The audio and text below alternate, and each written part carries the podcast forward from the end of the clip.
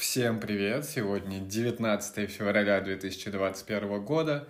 Подкаст «Продвижение». Говорим о маркетинге, предпринимательстве и саморазвитии. И сегодня расскажу о новостях и событиях, которые произошли в мире.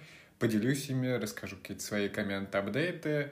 Сегодня практически пока никуда не выходил в Питере и только вот после записи подкаста пойду гулять, встречаться с друзьями, заниматься делами, пока немного поработал, все так же активно ищем 3D-артистов, это прям большая боль, не можем найти, непонятно, как это все делать, в общем, э, продолжаем активно работать, и да, давайте перейдем к новостям.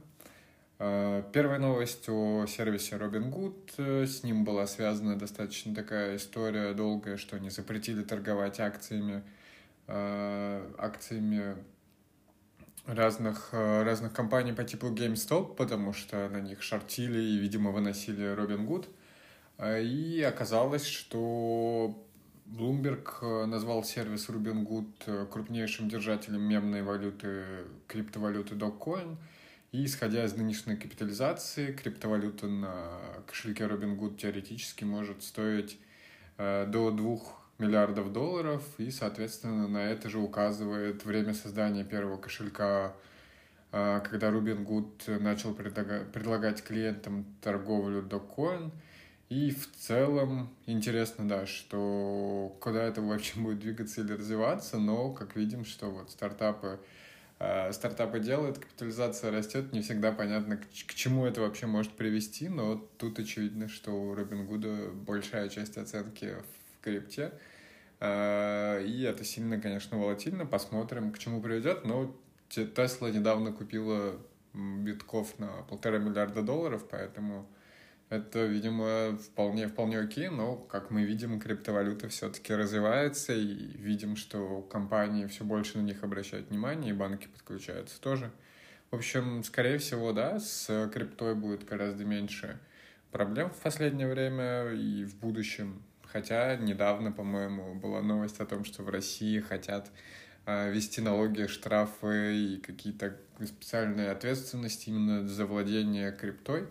Э, непонятно, как это будет двигаться. Насколько я знаю, в России нет пока каких-то специальных э, правил для работы с криптой. В общем, интересно, как, как это будет вообще двигаться и развиваться во всем мире в целом и в России отдельно.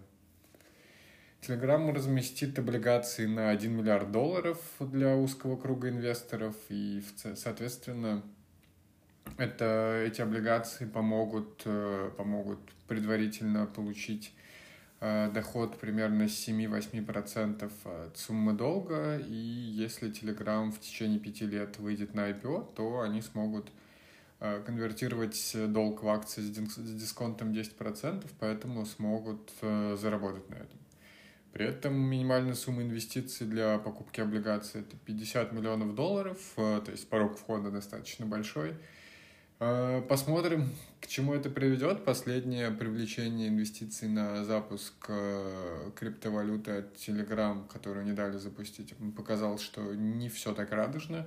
И, возможно, в, в этот раз будет меньше желающих, так что посмотрим. Но я думаю, что сейчас э, финансовый рынок огромный, желающих э, вложиться в стартапы Дурова тоже много, поэтому думаю, что миллиард долларов он сможет привлечь без каких-то критичных проблем. Facebook запретила СМИ и пользователям из Австралии делиться новостями и хотят обязать компании... В общем, а, правительство Австралии хочет обязать Google, Facebook платить за новости – и, соответственно, Facebook теперь не дает вообще, я так понимаю, постить, э, постить что-то из Австралии, потому что за это тоже будет, э, будет э, деньги с них требовать австралийское какое-то правительство, плюс непонятно, как отсеивать новости и личные посты. Это такой ответ гиганта на то, что этот закон не сильно логичен. В общем, посмотрим, как будет дальше продвигаться, но видим, что в 2020-х большой, большой стык вообще э, технологических компаний, они сражаются с правительствами. В общем, интересно, к чему это все приведет, но, очевидно, таких э, столкновений, наверное, обсуждений будет все больше и больше.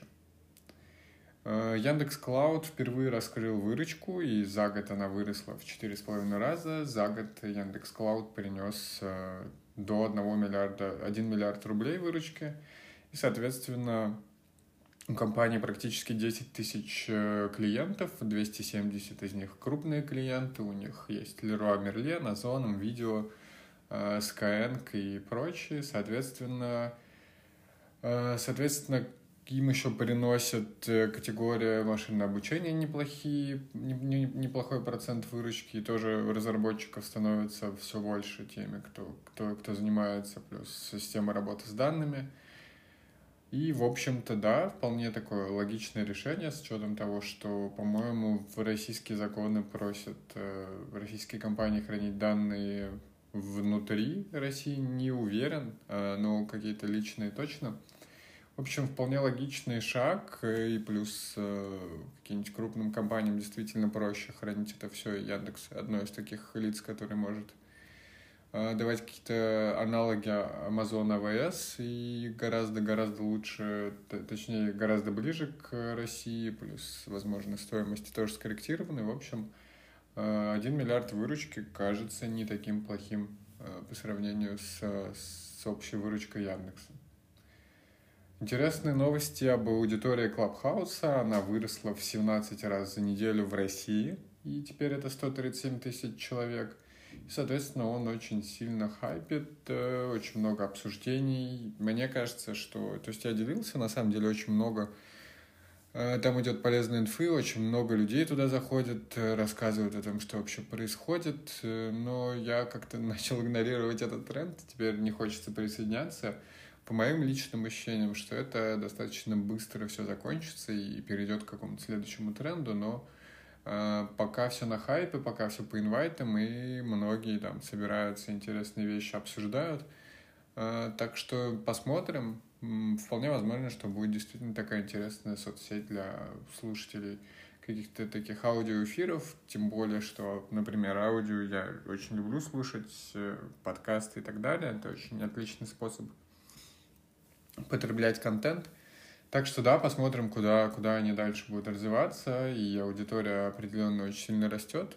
Да, и в российском инфополе это точно в русскоязычном интернете заметно, что буквально за последнюю неделю, да, действительно людей стало там гораздо больше. И последняя новость на сегодня — это то, что Epic Games подала антимонопольный иск против Apple в Евросоюзе. Соответственно, решили ответить на то есть им, э, как сказать, в общем, Apple выиграл предыдущие дела, и сейчас э, Epic Games пытаются сражаться тоже, то есть какие-то крупнейшие вообще сражения происходят в этом мире. Интересно, как, как это все проходит у юристов, как судьи рассматривают это дела. Будем следить, буду рассказывать подробнее дальше в, в подкасте, когда будет появляться новые, новая информация об этом всем. И на этом, наверное, на сегодня все. Надеюсь, что подкаст был интересен. Подписывайтесь на него, оставляйте отзывы, делитесь с друзьями. И, конечно, не забывайте, что это ежедневный подкаст, и приходите слушать его завтра. Услышимся.